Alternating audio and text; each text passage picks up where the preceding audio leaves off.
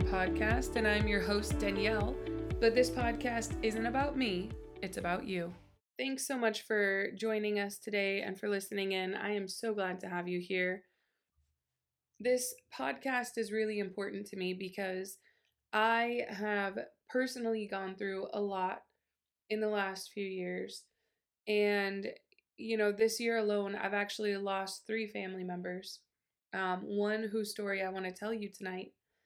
And going through the loss and the grief and the um, for me also leaving a domestic violence relationship um, going through those things i didn't have the support that i wanted and i didn't have some of the skills that i needed to work through the emotions and to get through just daily life.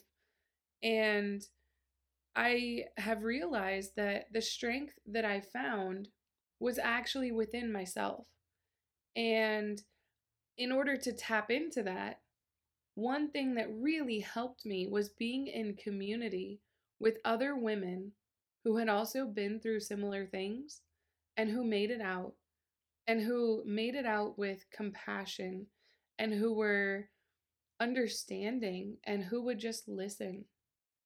Knowing that even though their situation wasn't exactly the same as mine, but the feelings were there that helped me because someone else has felt what I felt what I'm feeling, what you know, what I felt at the time. And that really helped me to be able to accept it and not to feel ashamed for my feelings or to feel like I had to hide everything. You know, I could be myself, I could be real, and I could move forward at the same time. And I want us to have these conversations about these things that we feel like we have to hide that really are hurting us. They're keeping us from moving forward and keeping us from healing. They're keeping us from growing. And if we can talk about them and we can take away that power from them, then we can heal and we can move forward and we can learn better coping skills for how to cope with our specific triggers and traumas and how to grieve in such a way that we can be thankful for the time we had instead of focusing as much on our losses. As we're moving into the holiday season, and you know, with today being Thanksgiving, it's going to be difficult for those of us who have recently lost someone and are missing them. That's going to be a very difficult thing. It's also going to be very difficult for anyone who you know, who's dealing with some kind of new dynamic for the holidays or who can't be home. I spent some years overseas where I couldn't be with my family. You know, those are difficult times, but there also is so much joy uh, surrounding the holidays. And a lot of us have had really good holidays and really bad holidays. And no matter which one you're having right now, I hope that some of what we talk about will resonate with you and you'll see if there are areas that maybe you need to think about as we're moving into the holiday season.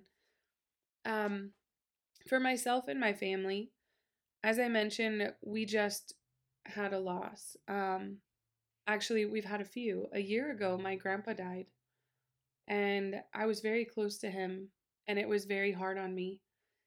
And it it has taken a while for me to eh, to be able to grieve that because I was grieving not just the loss of my grandfather, but also my children will not grow up with him in their lives.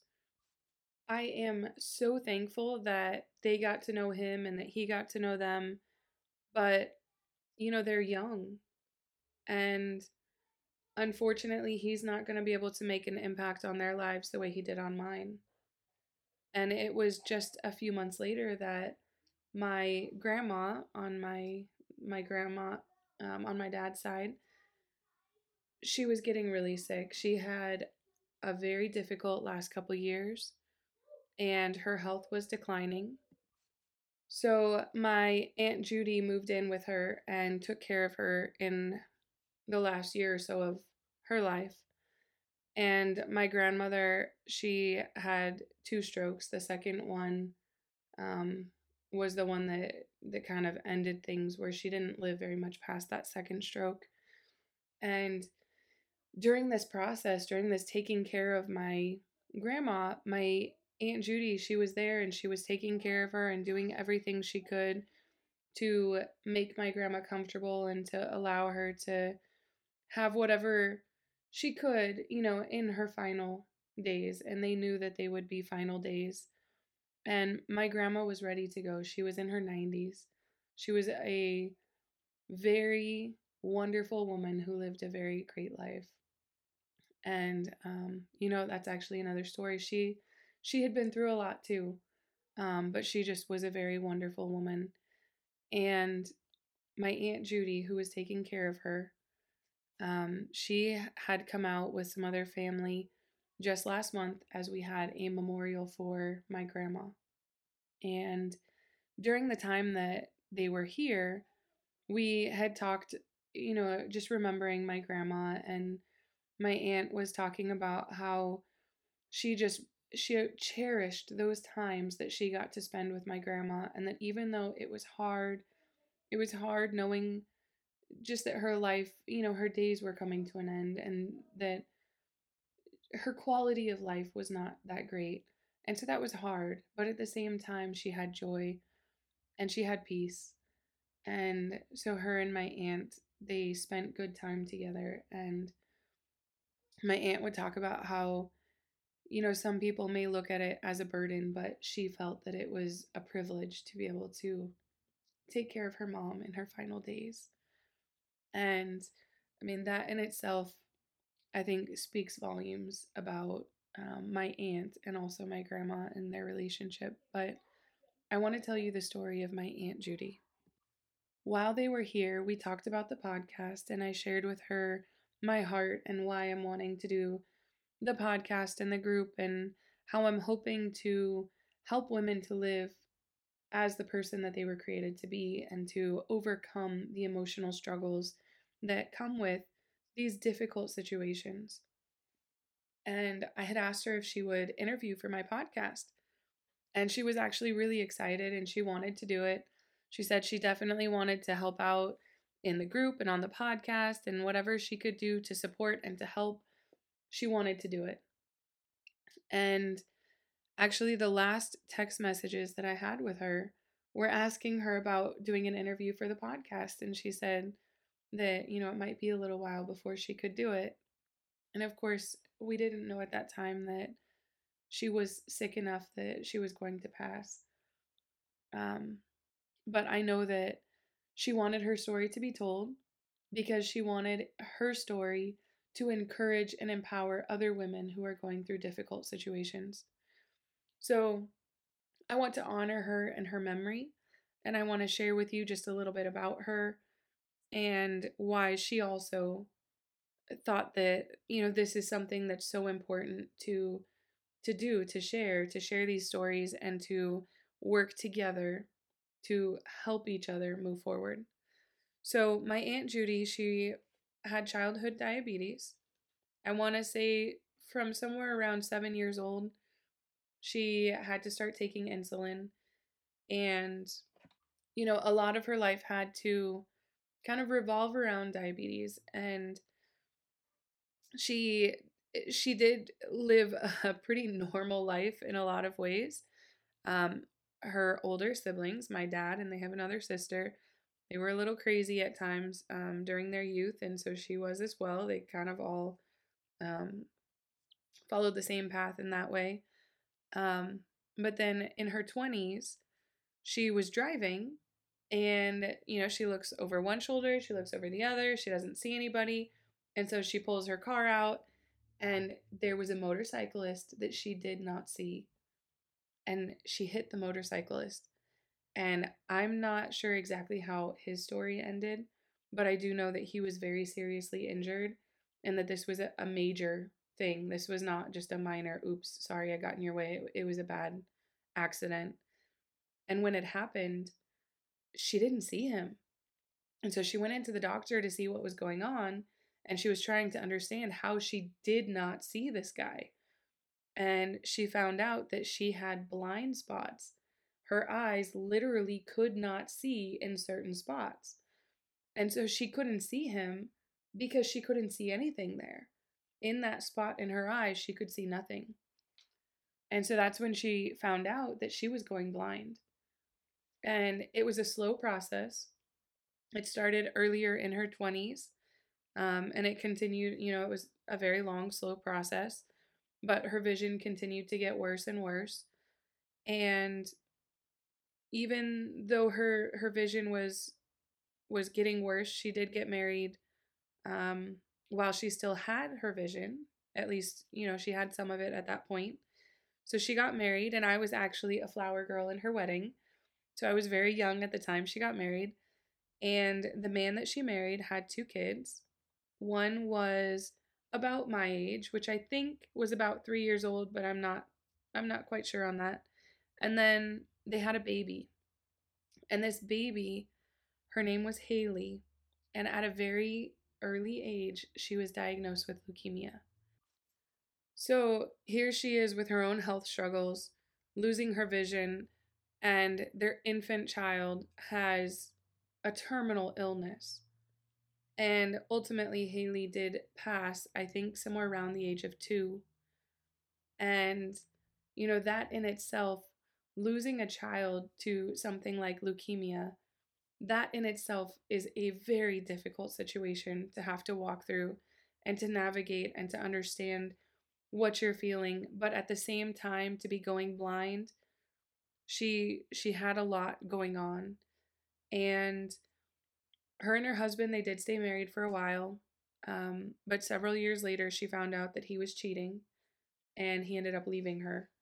And in her 30s here she finds herself divorced um, and and navigating this new life divorced blind and also going through the emotions of he's cheated and he's left her. And she tried to start a business. Um, and she actually did run a business for a while.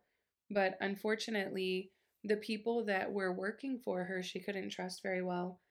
And they took advantage of her because she was blind.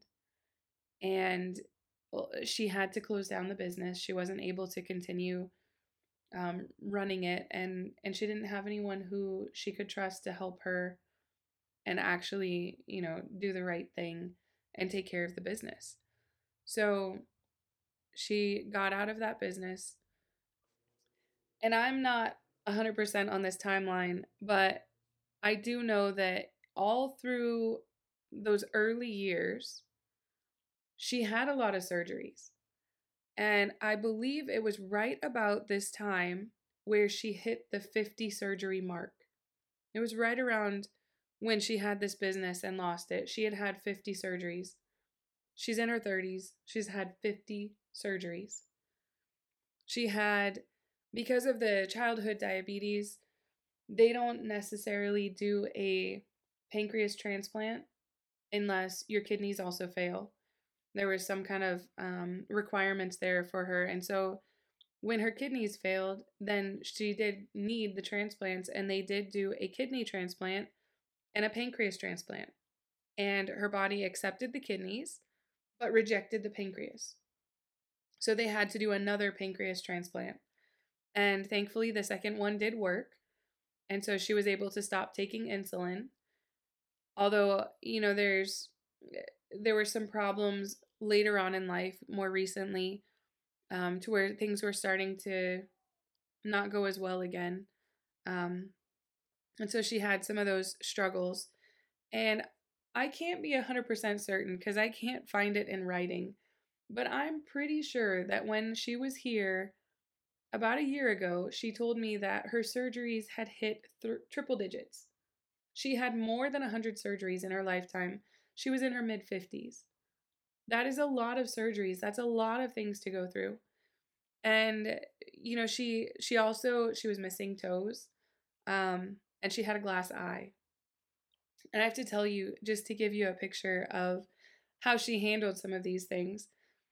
She had a glass eye and of course, you know, a lot of people are curious about it. And I remember a couple times that she had taken it out and she would show people or she would let you know let me touch one usually not one she was currently using, but you know, an older glass eye. But one day we're sitting at the table, my brother, myself, my Aunt Judy, and my grandma, and we're all sitting there talking and playing a game. And my aunt is messing with my brother. And so she rubs her eye and she does it just right on purpose so that her eye falls out. And so her glass eye falls out and like rolls along the table. And my brother just freaked out. I think he was like eight years old at the time. And he totally freaked out. And oh my gosh, her eye fell out, her eye fell out. And he he was always worried his eyes were gonna fall out for, you know, for a little bit after that. But then my grandma being, you know, who she was also, they both just thought it was fun. My grandma had dentures. And so later on that same visit, she took out her dentures. And so she was showing him her dentures.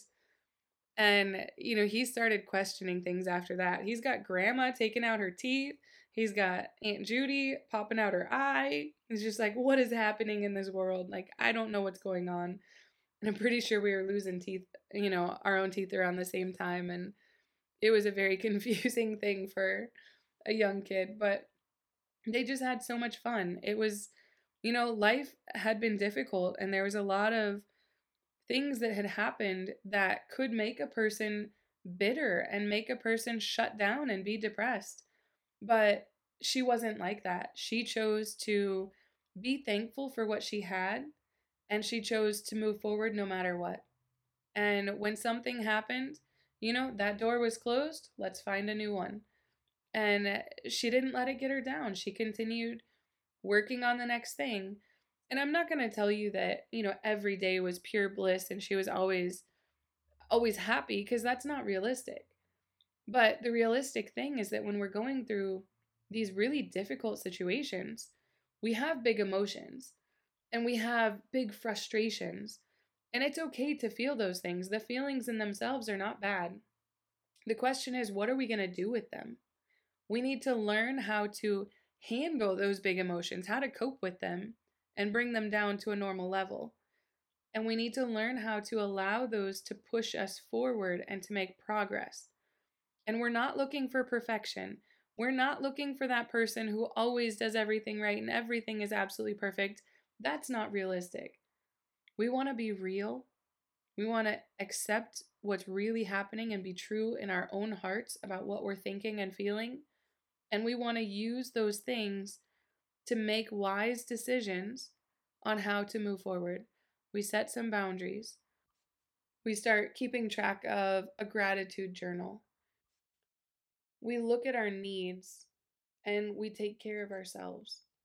We need to have that. We need someone to look after us, to look after what we need, and to take care of us. And so we need to be paying attention to those things, especially in the holiday season. It is so easy to get so bogged down with all the things that need to be done the list, the parties, the, you know, this one and that one, and all these things that are happening.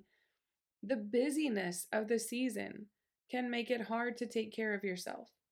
So, there are two things that I really want you to consider doing with me this um, this coming week. One of them is I'm gonna put in the show notes and I'll also post it onto our Facebook group, which, if you don't know about the Facebook group, please join. We're creating a group where we can get together and encourage and help each other. And as I'm creating some show notes and posting things, there will be opportunities to talk about them, um, to have some interactive uh, discussions where we can really build each other up and learn from each other. This is a conversation. It's not just me talking at you. I want to hear from you. We want to talk together. But I'm going to go ahead and include in the show notes a gratitude page. And, you know, it's just something that I'm putting together to be a little bit fun that we can all do together. And hopefully it will help us to see just a little piece of what we have to be thankful for and remind us what we're living for and what we want to have this holiday season if you don't have family around, if you don't have a lot of the things that you're looking for that bring you joy this Christmas, go out and make that happen. If you want to be around people I promise you, go out and ask some friends, and you'll find people who want to have you show up. If you want to go out and help and volunteer, I promise there are opportunities to do that. When we are able to kind of get outside of our own heads and our own bubble, if you will, and to connect with other people and to help other people, it brings a whole new level of joy into our hearts. So I would really challenge you to consider looking for something that will bring you joy, even if you're not necessarily a holiday person, or even if you're grieving or you're struggling. Just think of the things that will help to bring you joy. We have got some great interviews coming up. We've got lots of interesting stories that we're going to hear soon. I really hope that you continue to join us. Thank you so much for being here. Together, we're hope bound. You belong here.